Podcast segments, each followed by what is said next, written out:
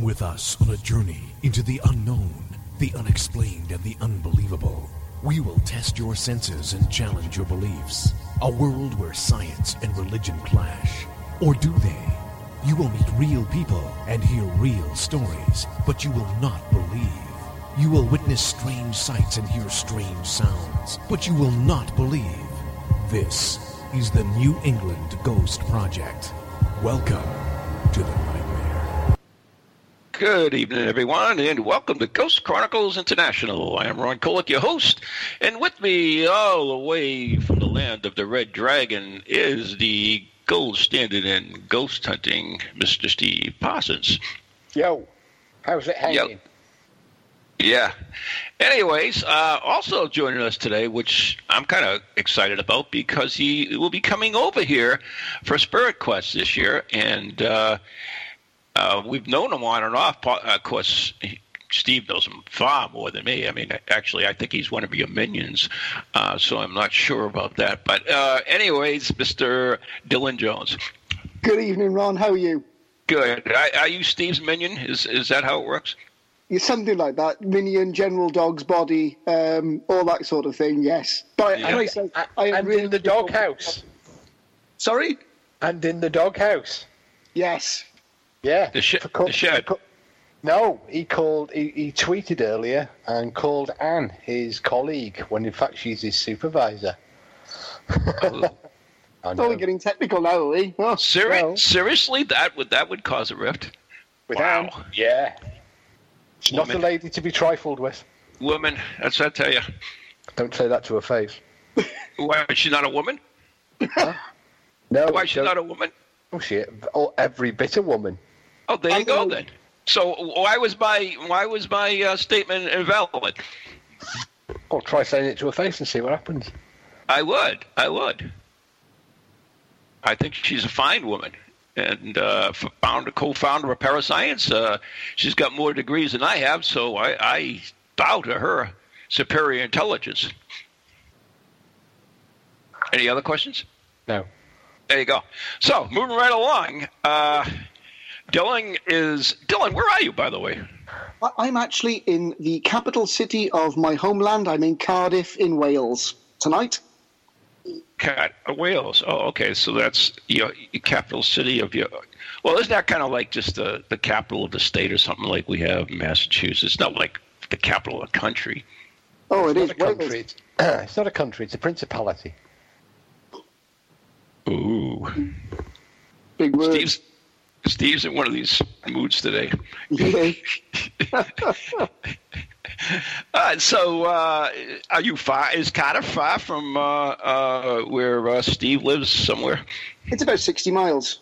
Sixty miles as the crows flies. Yep. Yeah. Okay. I mean, Wales is only like 120 miles across, isn't it? Uh, not even that far, is it, Dylan? It's about nine, 90 at its widest and about 150 end to end. Yes. Yeah. See, most people don't understand. I mean, they, they, they know Wales is part of Britain or part of the UK, excuse me, or whatever, and uh, they they really don't understand the size, or even, even a lot of times where the hell it is. And uh, so it's it's always good to give out that information, you know, in, regards to uh, uh, the the geo- geographic location of a particular place where you're in. Anyway, exactly, exactly. Yeah, so you are a member of uh, Parascience as well, right? That's right. Yeah, I am. Yes. And and were you recruited, or, or did you uh, beg to join? Uh, I was actually invited uh, by by Lord Parsons. Um, Lord Parsons. Yeah,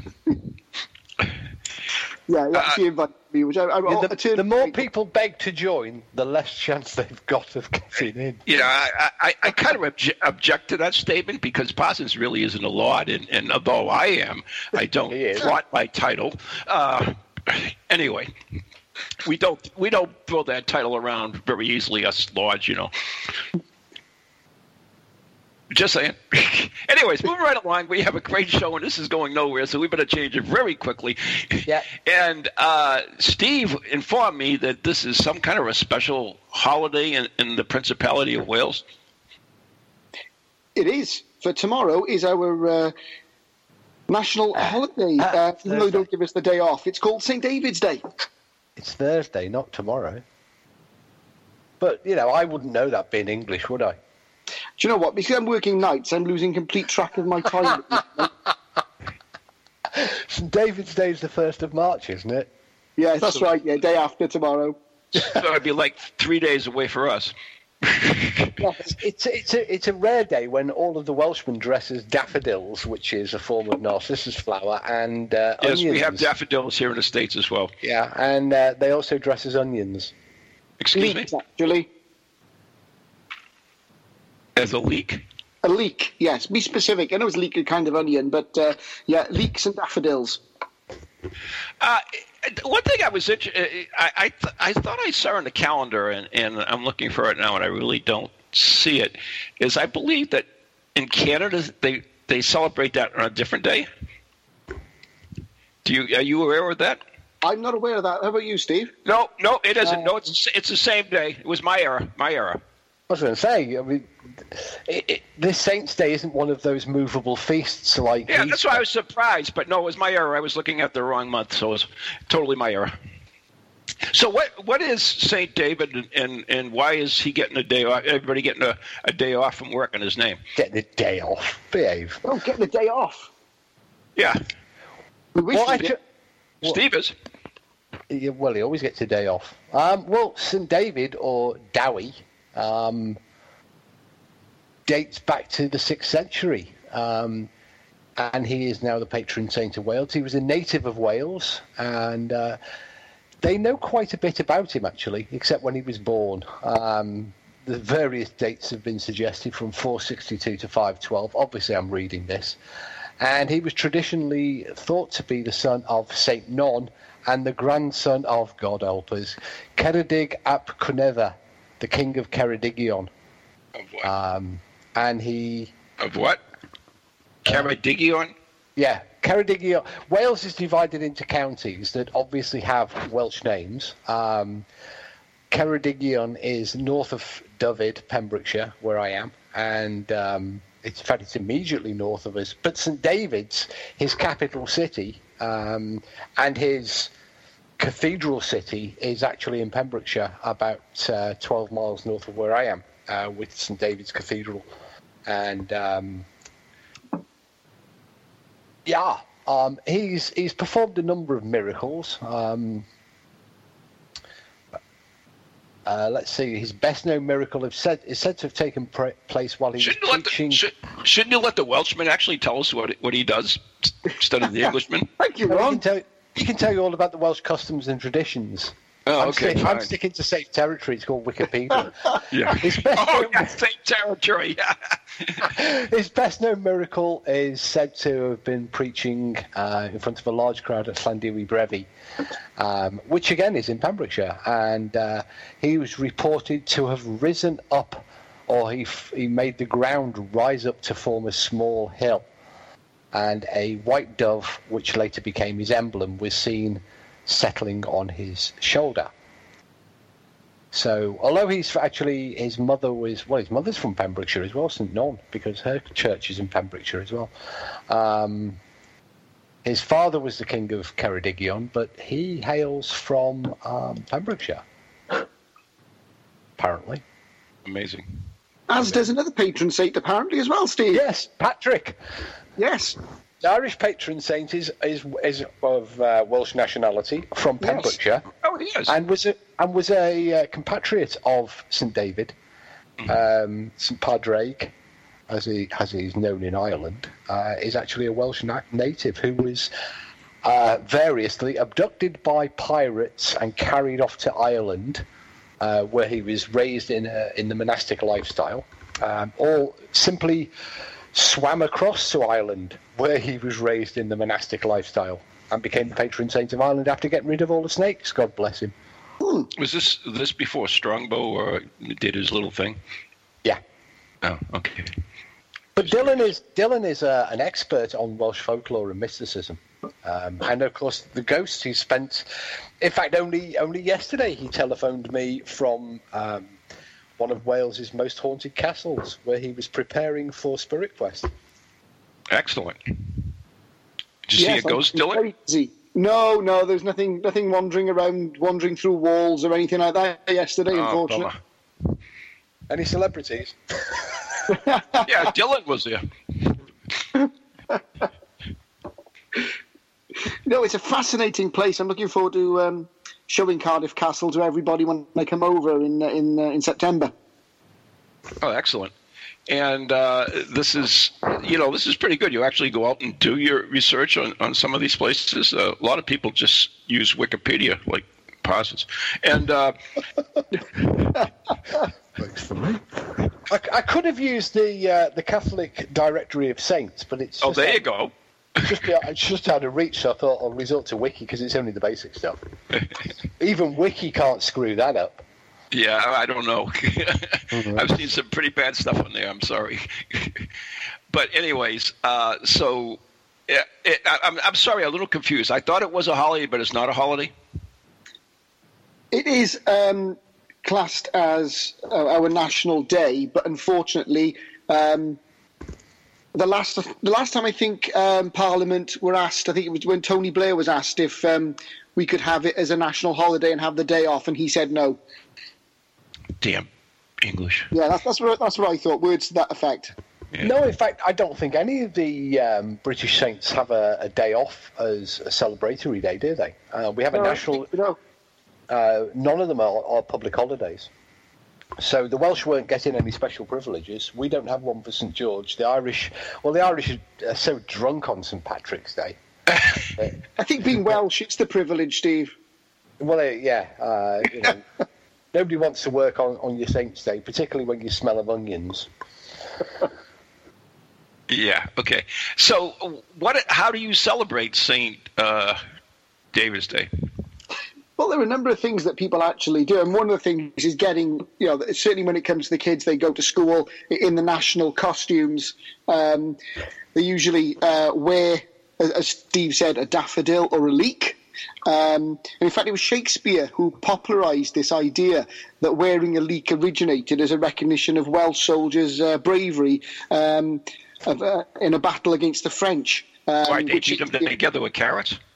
Well, I don't know, but I mean, uh, in Henry V, Shakespeare mentioned the fact that they wore them, but um, there's also a fact that uh, to differentiate uh, in a battle with the Saxons, the Welsh, um, because their clothing was quite similar, decided to fix uh, a leek uh, onto what they were wearing, so they, they could tell each other apart from the uh, from the enemy. So that's You another. just reason. painted all your faces like Braveheart, and then you've been all set. Yeah, yeah. Um, whether that actually happened, I don't know. Mel Gibson's got a lot to answer for there. Yeah, I guess he does. But anyway, so so that's how the tradition came about. It was from Yeah. a, a battle and, and to differentiate the armies, which you know it, it, that's kind of important when you try to kill someone to make sure you kill the right person. Yeah. Yeah, Yeah. very very good, i- very good idea. I have still no clue why they used a leek, but that's besides the point. Well, actually, well, it came about due to a, a simple mistake because um, the general shouted across, "I'm just nipping over here for a leak." Thirty thousand of his followers reached into the hedgerows and picked one up as well. oh, there you go. I knew there was a logical explanation, and parascience would get to the bottom of it. Exactly. We bring you all the research. Yes, up But uh, if you if you come to The Pembrokeshire, if, you, if if if anybody does head to Pembrokeshire, I was talking about St David's uh, Cathedral earlier, is where he's buried uh, by Really? tradition.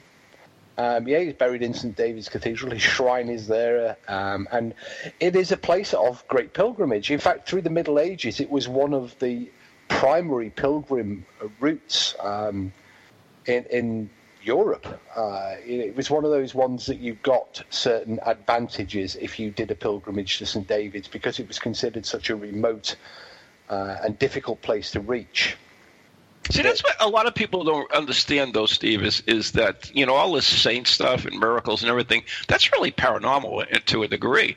And unless, unless it's been explained, of course. But uh, it, there are unexplained things, which is kind of what paranormal is. Until we have an explanation for it, we consider it paranormal or, according to you, unexplained. Well, there's a huge amount of mysticism just associated with St David's. I mean, again, staying in Pembrokeshire because it's on the route to St David's is a place called Nevern, um, where there is a cross that's been etched. In, a huge cross. It's about uh, eight or nine feet tall, and it's been carved or etched into the rock wall, um, and it covers a now sealed up entranceway to something, and it's been various suggested that uh, it's the Holy Grail, that uh, there are other holy relics placed there. But oh, wow. ne- Nevern was a was a primary route uh, stopping off place for the pilgrims. It was the final stop before they reached St David's, and it's a place that it has a weeping uh, yew tree in the churchyard at Nevern, uh, a tree that bleeds, um, and is said to date back to the time of Christ and has the area around Nevern, um, and again associated with the pilgrim route to St David's, is is a place of um, there is a great deal of mysticism surrounding it. Books have been written about it, articles have been written about it, about the Nevern Cross and what it means, uh, and about the, the bleeding yew tree at Nevern Church. Have they done any any uh, any research or, or uh, studies uh, to what is behind the the cross? Uh, is there like have they used ground penetrating uh, radar? And your your trumpets are done. Your trumpets are done, by the way. I heard it. Yeah, the trumpets are done. Yeah. Yeah. no, they so, ha- no, no, they haven't. Um, why is that? Uh, I, do you know what? I can't answer that question. I, I, don't know the answer to that question. But there have been a number of speculations and a number of uh, theories put forward that it relates to King Arthur, inevitably, that it relates to the Holy Grail, that the Holy Grail is stored in this um, secret chamber that's behind the cross, and the cross is a marker to the chamber. Um, there is a lot of mystery and mysticism still in this very remote part of Wales. You know, I, we are only 60 miles to the uh, west of the, the capital city, Cardiff, where Dylan is. Yeah. Um, but we are a re- very remote, probably with even closer links to Ireland than Wales in reality. Yeah, I know, but uh, I mean, th- th- there's so much uh, that we can do right now. I mean, even uh, when we explored uh, Turtle Mound, in, uh, which is in our new book, by the way, More Ghost Chronicles, coming out in October, uh, they had used uh, ground penetrating radar to find a grave with, that, that, they found uh, had a uh, person in it with a, a sword. And they were able to do this without disturbing the grave or anything. So we have the scientific ability to do a lot of things without desecrating or, or uh, disturbing uh, uh, archaeological finds and stuff. Or graves. They, again, it comes down to money. Uh, it comes down to uh, the finances. You know, British archaeology isn't isn't terribly well funded. Right. Uh, but I mean, I, I, mean, but well, I'll talk to, to Dylan on this. Dylan, you worked for the BBC, but the BBC, I assume, as you ha- as we have here with the Smithsonian or Travel Channel, is that they finance these various expeditions to do TV shows on it. Has has anything they do like that at the BBC, uh, Dylan, or or is it? Am I speaking out of turn? I mean, they have done things like that, but I think you'll find that uh, a lot of the programs that um, would do that kind of thing. Like we had one in the UK called Time Team, which was incredibly popular. Um, that was um, that was funded by a, private company, and then it was bought by the channels. Um, it ran for many, many years, and they used to do that kind of thing uh, oh, wow. with some incredible results. Um, um, but I don't think the BBC have done much of that of late. Okay. Is, is that because the country's going down the tubes, or it's all no Everything's open Oh, okay. I just wasn't sure. Um, so, Steve, you, you mentioned this this place, uh, which I forgot the name of already. Nem begins with an N, though. I do know that. Nevern. Nevern, yes. And uh, it, it, you said it's a pilgrimage site as well? A pilgr pilgrimage site? It was, it was, and still is um, a very popular pilgrimage site and a place of you know great a great deal. I'm, I'm going to put a link onto it shortly. A, a place of great um, um, mystical significance. Uh-huh. In, adi- in addition, I mean, it has the famous bleeding yew tree, um, but there are also a number. That alone is worth the, the trip there. Well, it has a very large, impressive cross in the churchyard. Um, that dates to the late Saxon period, so you thought the 9th or 10th century. Um. It's inscribed in Latin, if I remember rightly. Um, it's it's one it's truly awesome in size. It's it's you know from memory it's about twelve feet tall. Um, and Yeah. stands in the churchyard next to the yew tree, but then there's a short walk um, up a Do you, to do you think do you think it's more impressive than the Westford Knight? Uh, oh yeah, uh, you couldn't cover this with a slab of wood. Oh, okay. And, and it's a sprawling, you know, it's a Saxon or uh, a sort of mid, uh, a pre-Norman conquest church, dating back to the third, fourth century. So, uh, a contemporary of St David, uh, it- although it's actually, oh God, I'm trying to remember his name, St Brynach. Uh, it's the Church of St Brynach. Um, and it has this awesome cross just outside the door, the yew tree immediately next to it, and then there is a short walk of maybe a quarter, a third of a mile up to the cross, which is a big, big feature on a on a bare rock wall um, with with this rock passage uh, that's been sealed up behind it or near it. And, and I have to uh, ask a question, and I don't mean any disrespect to anyone out there, is that uh, a lot of these saints were, were Catholic saints, and when the Church of England came into existence, do they still recognize the Catholic saints? Uh, they still very much do. Um, St. David, St. Patrick, St. George, uh, St. Edmund, because England is unique. It has uh, two patron saints. Um, but they're all they're all Catholic saints. You know, we, we retained our saints um, Oh, okay, that's good. when when we changed over because, in actuality, uh, when when Henry VIII is famously uh, known for uh, advocating the Protestant faith, but in reality, it was his son Edward um, who was the great champion of of uh, Protestantism. Henry just wanted to be the head of the Catholic Church in Great Britain, um, and so many of the the uh, churches re- retained all of the uh, Catholic um, beliefs, ceremonies, rituals. His his his objection to the Pope was, of course, because he wanted to get divorced and the Pope wouldn't let him. So he's he Didn't pay him enough money, evidently. well, he decided, well, you know, the Pope shouldn't have the final say, therefore, I, I am the head of the church in my country. He didn't set up a separate church. That was essentially done by his son, Edward.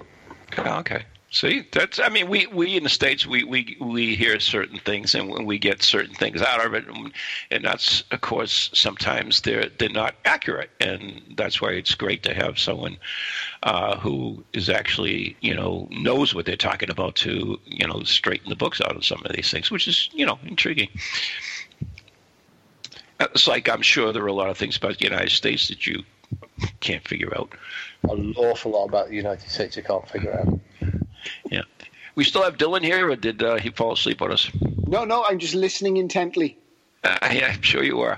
Uh, so, Dylan, what are some of the other traditions uh, uh, around? Uh, do you have, like, for instance, do you have a, a, a particular meal that is eaten that day, or, or Yeah, there there are traditional Welsh recipes, um, and one of, of course one of the big dishes in Wales i- is lamb. Um, and funnily enough, you've actually found the Welshman who does not like lamb, so you won't find me uh, eating it. But they have a dish called cawl, um, which is you know a very popular dish in Wales. Um, and it's a bit like a sort of a stew. Um, it's uh, made usually with lamb, uh, water, potato, swede, uh, onions, and carrots, leeks, uh, mixed in with herbs. And it's a real hearty meal, um, often served uh, on St. David's Day. And, but it's, it's still popular for the rest of the year as well. oh, excellent. Uh, I mean, And I, of course, I the Welsh cakes. yeah. What's a Oh, Welsh, Welsh cake? cakes. Oh, What's a Welsh cake? My gran used to make them. They're absolutely fantastic. They're more like a scone, but flatter. Um, And they're baked on a, on a griddle, on a, on a stove. Um, oh, they're, they're lovely. I'll see if I can bring some over. Are they stuffed, or are they uh, No. just no? No, no, they're just like a, a, a bit like a pastry kind of thing. Like With- with- flaky, like like a croissant? No, it's it's more solid than that, um, Okay. with currants in it, and it's really nice. With what? Currants, raisins. Oh yeah, yeah, yeah, yeah. Okay, yeah. Sounds uh, interesting.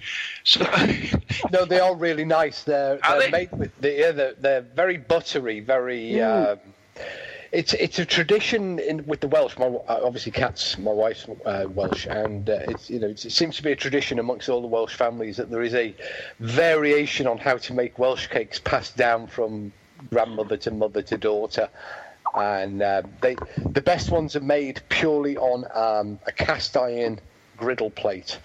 And the older the cast iron griddle plate, the better. You know, some of these, uh, the Seasoned. ones.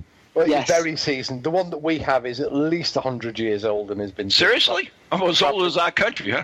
tra- traveling down through the family, um, making Welsh cakes every St David's Day. Mm.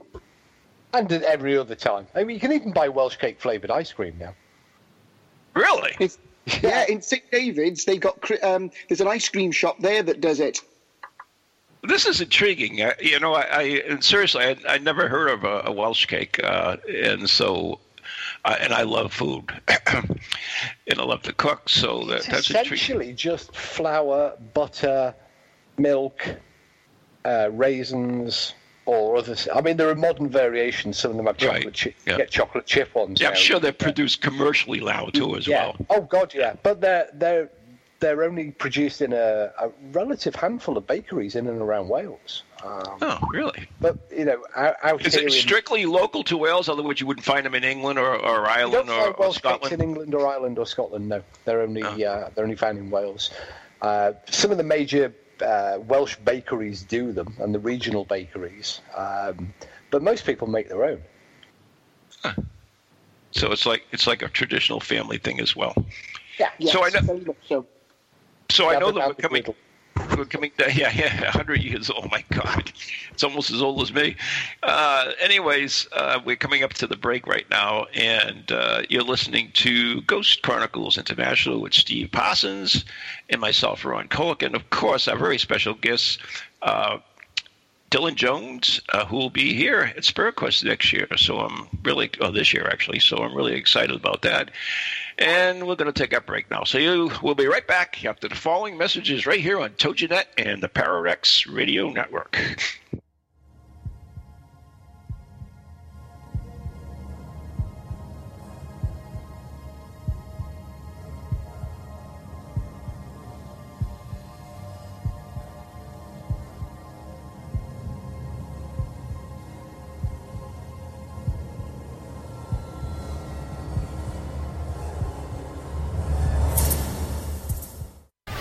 Welcome to TogiNet, radio with a cutting edge.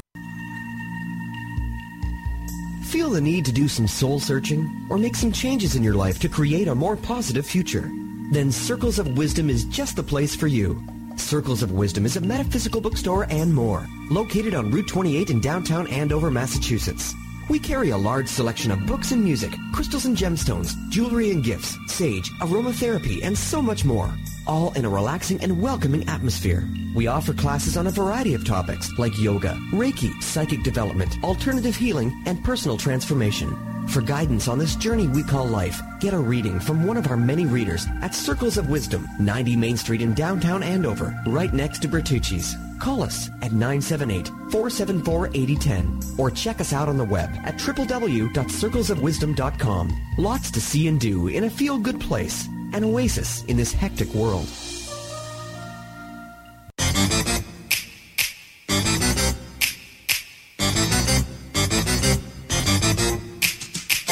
They're creepy and they're kooky, mysterious and spooky. They all talk gobbledygooky, the Parax family.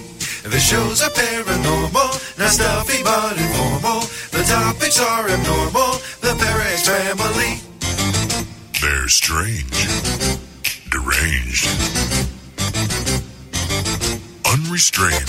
So grab your favorite brew, it's time to rendezvous as we give awards to the Parax family.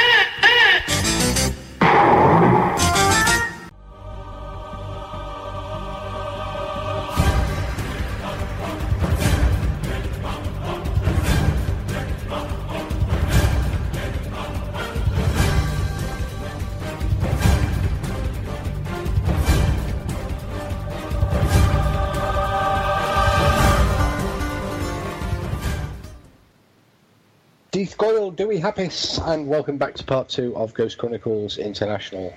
Um, St. David's Day special, celebrating the life and works of the patron saint of the country of Wales, um, my homeland, uh, but not the place of my birth. I'm English.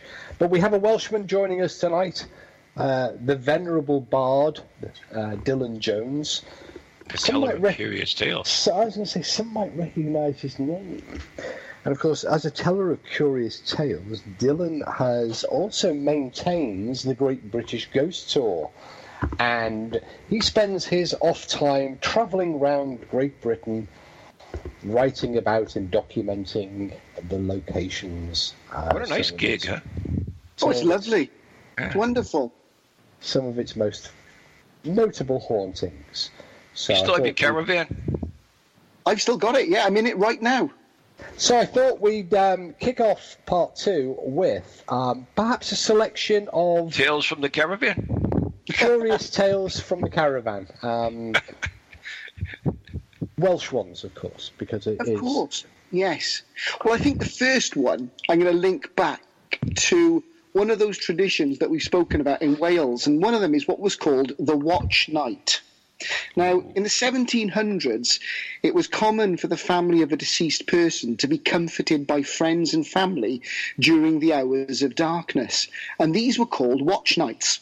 And some less caring people in the village of Bedwellty near Caerphilly used it as a bit of an excuse to have a drink. And on one such occasion, occurred after the death of someone's child. And whilst two of the watchers were becoming rowdy after a little bit too much drink, an unearthly groaning from outside the house startled them somewhat. And this made them calm down a little. But when the two troublemakers picked up playing cards, the groaning resumed. And they noticed that the dogs began to act in a strange manner, as if in a state of fright. And this convinced them that the supernatural world in Wales might have come just a little too close for their liking. And they never again misbehaved on a watch night. Ah, And That's just one of the little tales from around Wales. is it real? Yes, it is. Yeah, um, there was a, a back back in the sort of uh, 1700s onwards. Uh, a number of people around Wales, you know, gathered these stories up and and put um, pen to paper. Um, so we've we've actually got a record of that taking place. That's pretty cool. That's really interesting. And uh, so, pen to paper, and, and, and of course, now they're being uh, carried on the internet, so Yeah. forever to be uh, listed right or wrong. So, there you go. one of the things about Wales as well, and if you look at the sort of the Welsh culture, uh, we share things with, with other countries around the world. I mean, Ireland has the Banshee, and, and Wales has its own equivalent. Uh, it is it's called the Gwrach Rhibyn, and it means Hag of the Mists. And it's this apparition, a rather nasty, scary-looking creature, acts as a death omen, uh, often hideous to look at, um, and very often emits uh, a wailing sound. And one of these is said to be found uh, in Caerphilly and at, uh, at Caerphilly Castle. Now, Caerphilly Castle is a magnificent, magnificent fort. Um, it's reputedly haunted by a number of ghosts, uh, by the Gwrach y Rhibyn, by a green lady, um, and according to writings from the 19th century, uh, the Green Lady herself is said to be a cross between a banshee and an elf. Um, and the castle is a fantastic place to visit. I think it's I think it's the second largest in Britain. Um, so if you ever do come over, Ron, you've got to go and have a look at it. Um, now, the Gwrach y Rhibyn was sighted at the castle, according to, to local lore, in the 18th century, and she'd rise out of the waters of the moat, and she was described as having droplets falling from her wings, talons, and long hair, and sparkling in the moonlight. Quite a sight, I would have thought. Yeah, I would think so. I mean, that's uh, a lot of these uh, stories, you, or the, the stories you tell, are like passed on. For, are there are multiple like sightings of this, or are they are they one? Or in other words, you know, like the earlier when you talked about, uh, it was pretty much a. Uh, But uh, you know, a place that's haunted. are the the ghosts seen there many times, or is it just you know been reported once? I think, I think a lot of them are connected to sort of local folklore. So trying to track down who actually witnessed something, it just goes so far back into the mists of time that you can't actually trace it. Apart from these sort of written accounts, um, I think some of them you've got to take with a, you know, a large pinch of salt. Um, but there are others which dates more recently. And if you look at uh, Cardiff Castle, uh, which I visited yesterday, you know, that is very much open to the public. Um, I'm actually booked to go on a ghost tour there this Friday. Um, they offer ghost tours. They do, yeah, they do offer a ghost tour. Um, and a friend of mine, Jim, um, actually runs it, uh, and it's very, very popular. And I dare say, you know, that people still report things, uh, even, you know, even today, strange noises, the occasional sightings, drops in temperature, um, and these all run alongside some of the more common uh, stories associated with Cardiff Castle. Um, again, there's a, a, a grey lady there. There's a, a, coach and horses, which is said to pull up and drive through the entrance, um, and you know doors opening and closing, lights switching on and off, that kind of thing. So yeah, the stories and the accounts are still coming in. Steve, have you ever invested, ParaScience ever investigated uh, this castle? Not Cardiff Castle, no, um, but several of the other Welsh castles, Pembroke, Manorbier, um, Kidwelly, Cilgerran. Uh, I mean, we're not short of castles in Wales. Um, no. and, and, yeah, many of them. In fact, it's hard. I, and it, I, uh, I just to interject for a second. Yeah, just to interject for a second. But I mean, that was their big thing in in Wales because the English were building big castles on the outside to take to take control of the Wales, and the the Wales barons were building them in the inside to protect them. Well, you, it, it's, no? it's a bit more complicated than that because the Welsh were great castle builders themselves, although these were somewhat different than the the castle that you would think of when you you know when you automatically think of a castle, these giant stro- uh, stone um, monoliths. Right. And fortifications. The Welsh had uh, castles of their own um, that go right the way back to their battles and wars with the Saxons. Um, you know, five, six hundred years earlier. Uh, the castles that, that, everybody classically thinks of uh, were the English built castles of Edward I, which were built in the 13th century. The great castle uh, builder. To ring, yeah, to ring the uh, northern part of the principality, so that Edward could uh, subdue Wales. And then you also have um, a, set, a, series of Norman earthworks and castles. So all told, um, we're not short of them. I if on a clear day from from our house, which is you know we're on a fairly high spot, but on a clear day from our house, we can see uh, twelve of them.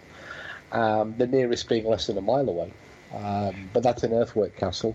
You've got the you, you know you've got the, the traditional gigantic earthwork um, stone forts of Pembroke and Carew and Manorbier has a very interesting history attached to ghosts because it was the birthplace of Gerald of Wales or Gerald uh, Cambrensis, and he was possibly one of the very first ghost hunters or ghost noters uh, because really? he he travelled around in the 11th and 12th century. Uh, it, it, was called the uh, the ITA or the Itinerary of Wales, and he travelled for the length of Wales, summoning ostensibly summoning support for the Crusades. Uh, but on his travels, he also noted strange paranormal phenomena, including possibly the world's first ever documented poltergeist, which took place um, at the Stackpole estate in Pembrokeshire, not far, less than a mile from his own birthplace at uh, Castle.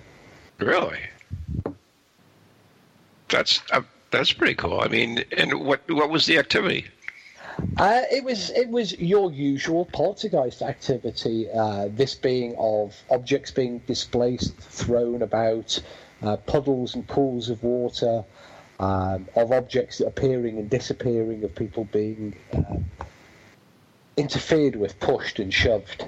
Uh, so it was, it was what we would label a classic poltergeist uh, manifestation. And also, interestingly, he noted that he suspected that the cause had more to do with the troubled um, mind of the person. Uh, because the family were undergoing hardship and stress at the time, and he Gerald actually notes that that that may be an issue. In in why why they were so manifested by this demonic because he, he listed it as a demonic entity. Why they attracted this demon. Now, Dylan, uh, are there are there stories in Wales about the devil and, and demons as well? There, there are actually quite a lot. I mean, Wales, uh, there are a few places where um, Old Nick was said to have uh, had a wander up near Aberystwyth, and uh, there are plenty of villages which claim that uh, he turned up and uh, wreaked a bit of havoc and often left the smell of sulphur. Uh, one of my favourites, though, is the um, the gwyllgi. Uh, which is a Welsh word um, used to describe a particular kind of horror which would haunt lonely lanes and crossroads after dark. And it's um, very much connected with the uh, uh a phantom dog or the dog of darkness.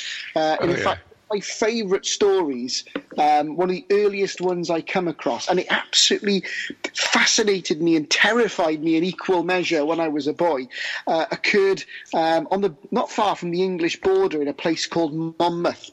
Um, actually, a little village just outside Monmouth called Redbrook, and it's called the Swan Pool. And this this pool, you go there, and it is the stuff of nightmares. It's it's even in daytime, it's covered with trees. The road alongside it is overhung with trees. It's dark. It's secluded, and there is this swan pool. And it's a place for the faint-hearted to avoid after dark. And what happens is the apparition of a mother cradling her child would rise from the water and vanish. And following that, if that didn't scare the living daylights out of you, within moments, the ghost of this black dog, which was sometimes said to be headless, would come down from the old lime kilns that were situated in the forest nearby and walk around the pool before making its way back into the woods. And that place, uh, if you go there, it's it's just got the atmosphere out of a horror movie. It's brilliant. And there are loads of those around Wales as well. And, and you've been there, huh? I have a number of times. Never seen anything. Oh, I was going to say Wales also has, I, thi- I believe, uh, and it's an old road, uh, a road that is probably the only one named after a ghost, um, which is on the Isle of Anglesey and is a, a, a, now a much overgrown lane between fields um, called Llwni Bwbach, which means the lane of the ghost or the lane of the spirit, because in Welsh Bwbach is a uh, an unnatural spirit. And Llon- Llwni on the Isle of Anglesey is the lane where, of the spirit, where spirits are, where this spirit is said to haunt. And the the, the Archaeological Society on Anglesey um, suggests that the place, the, the, the lane name, goes back at least 500 years and probably longer than that.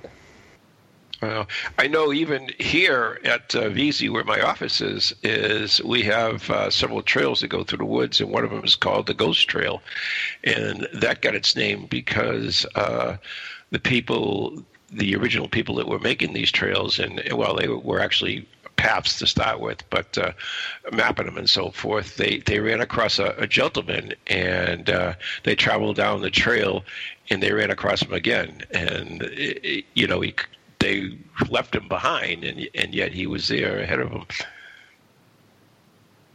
So it, there, there's a lot of these little stories about ghost trails and ghost roads, and uh, Steve, that, I, I'm surprised you haven't investigated that pool. Uh, it's a little distant. Besides which, Dylan's got it well covered. Um, we can we can't investigate everything, and what you See, that would intrigue me. That really what you're would. dealing with in well, yeah, well, we could we could argue all night about um, Fort Constitution, couldn't we? That intrigues me, but you don't investigate it. Um, we, we we have a lot of folklore um, and a great deal of places with an attribution of being haunted, and it's just it is it is just folklore. Um, you, you can't Yeah, but usually folklore is built on some facts. It is, but but tracing the as Dylan knows well, tracing the actual fact, the first account, is incredibly difficult. Um, what's interesting, though, you asked you asked Dylan earlier about modern modern hauntings at some of the castles, and there Right. is there's been a definite change in the way that castles, uh, the Welsh castles, particularly the local ones here, have been haunted. Uh, when I first arrived in Pembrokeshire uh, 11 years ago, um, the big local castle, Pembroke Castle, uh, had a num- had two ghost stories related uh, to it, and uh, they were quite simple, quite mundane, um, run-of-the-mill ghost stories. Uh, apparition scene, nothing, nothing too spectacular. Uh, but then it got itself onto the ghost hunting circuit, and it became a regular venue for a number of years of visiting ghost groups. And at the last count, there- I think there were 14 or 15 phantoms now haunting Pembroke Castle.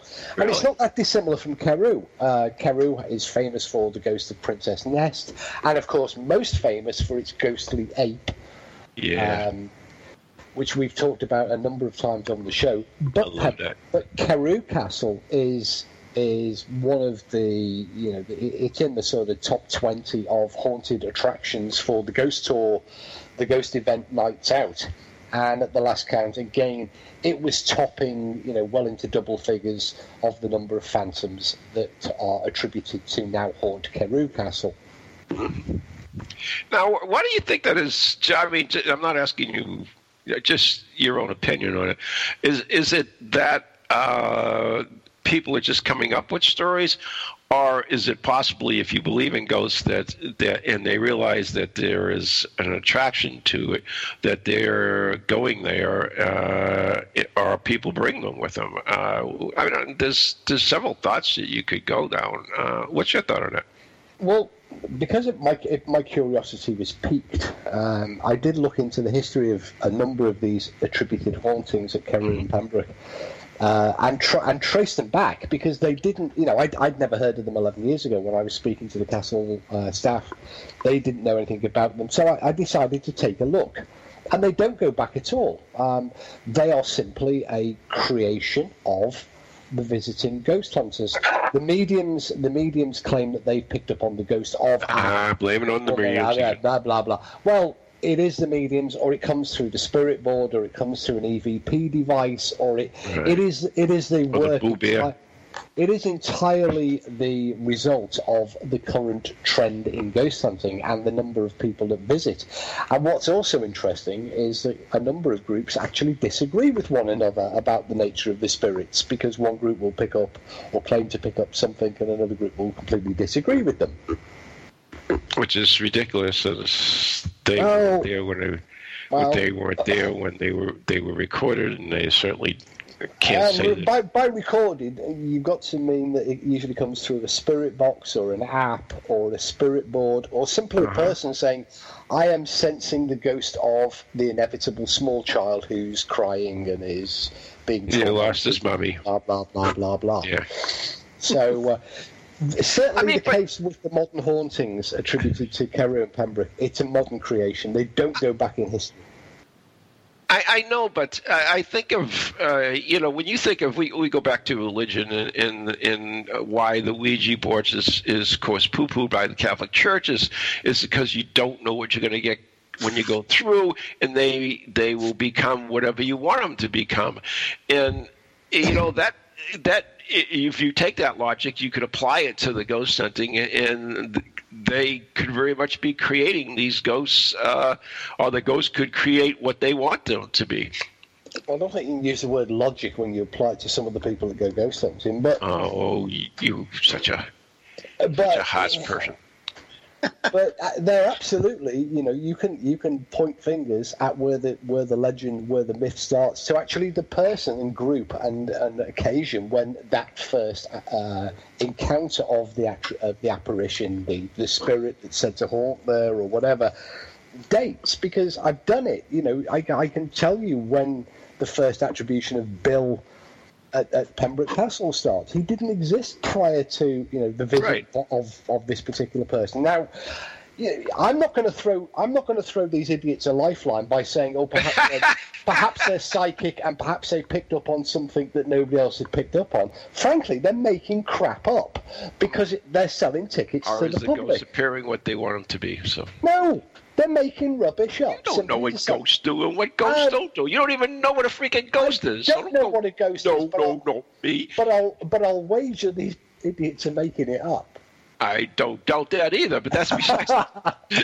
and I am not going to throw them a lifeline or even a crumb of comfort by acknowledging they're ludicrous nonsense as logical in any way, sense, or shape, or form. Yeah, I Before mean- you know, we'll be having celebrity ghost hunts at Pembroke Castle next. Probably will be. will be trying to get onto the television again.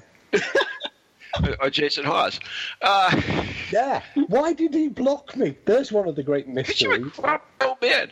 Because I called him. Because I called him and uh, Grant the Super Mario Brothers. Yeah, Super Mario Brothers. That was it. You uh, and Oh how, life. Oh, how touchy that New Englander turned out to be for a plumber. Ooh. Hey, isn't he? Isn't he? This, hey, wait a minute. Isn't he the guy that hung? No, isn't uh, he the guy that hung up on Yvette, or Yvette hung up on him? I don't know, but one one would one might have thought that you know someone who's a plumber would be used to having crap thrown at them. Uh-huh, uh-huh. Dylan, how do you feed into this? I mean, I know you remember but you've got to walk the line on it. I mean, are you more open to Steve, or you just go walk the straight and narrow with him and and fail to uh, terrorize terrorize? I'm well, as I've said on many a times, my former career, um, you know, being a police officer, you look to get what the evidence is. You're looking for the truth. You're looking for facts. Um, you want to establish whether or not there's a credible witness. If you can get a witness to start with, um, and a lot of these, a lot of these cases are just so bizarre and absurd. Um, and the groups, as Steve said, feed each other.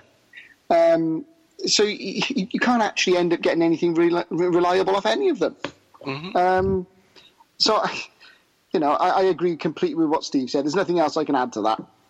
I, I know. I just find it interesting. I know that you know the, the Houghton Mansion in North Adams. We we were first to investigate it, and what we found at the time, uh, when you look back, it was based on some type of uh, you know activity that occurred there and uh, a tragic accident that occurred there. And but over the years, when they opened it up to ghost hunting, and week after week after week, the, the number of ghosts, as Steve said, increased, and uh, the number of incidents and uh, and different stories came out of out of the thing. Was and I've always in, was intrigued about that. Is it, uh, you know, is it just is it just people making this stuff up, or is there a little bit more to it that's something that we quite don't understand as uh, paranormal investigators what what occurs? And and this this, like I said, could go back all the way back to the religious aspects of it, where, or in, in a lot of the New Age stuff, where you open doors and and other spirits come through and so forth. And, I know that Steve is like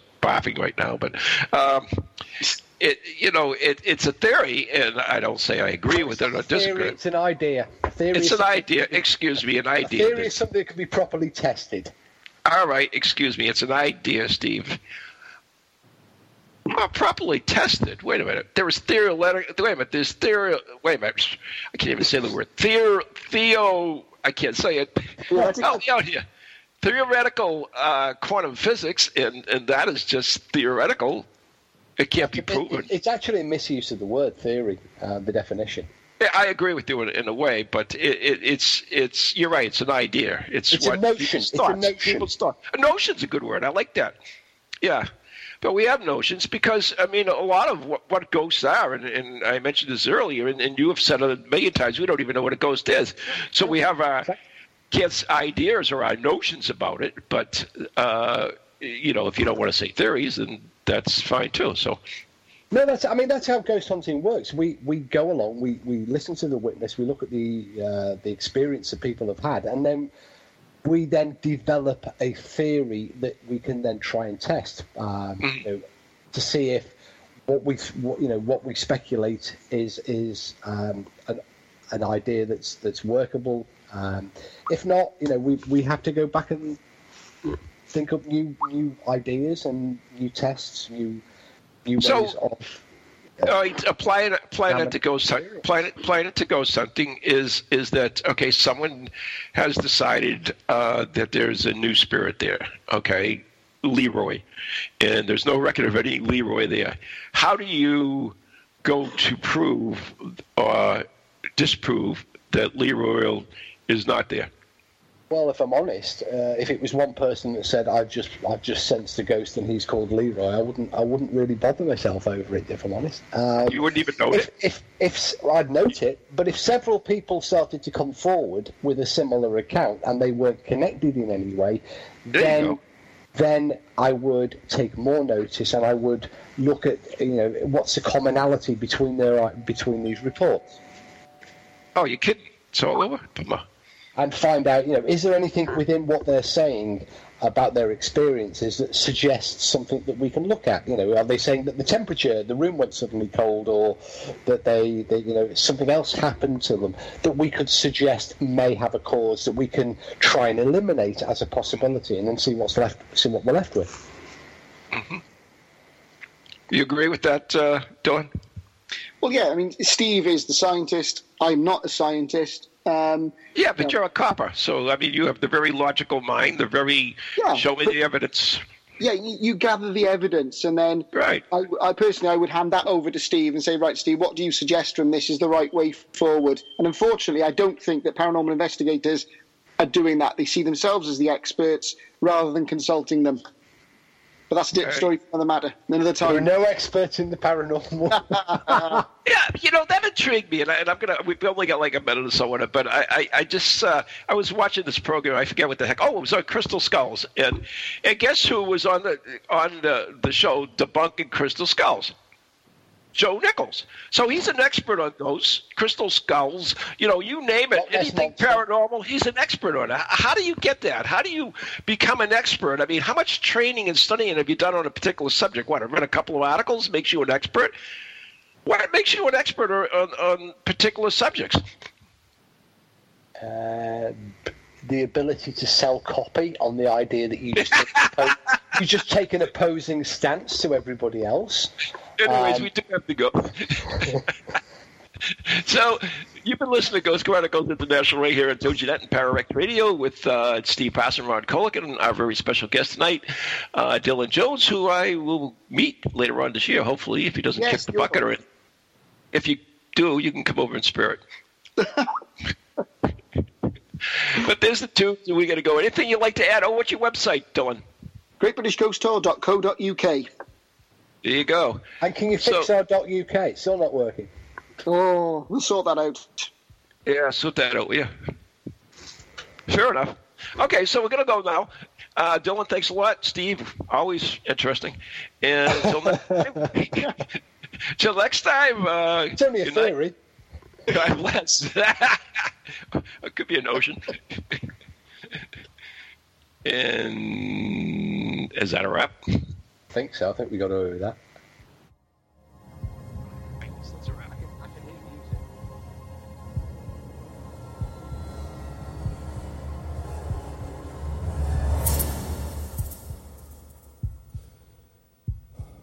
From ghoulies to ghosties, long leggedy beasties, and things that go bump in the night. Deliver us, good Lord.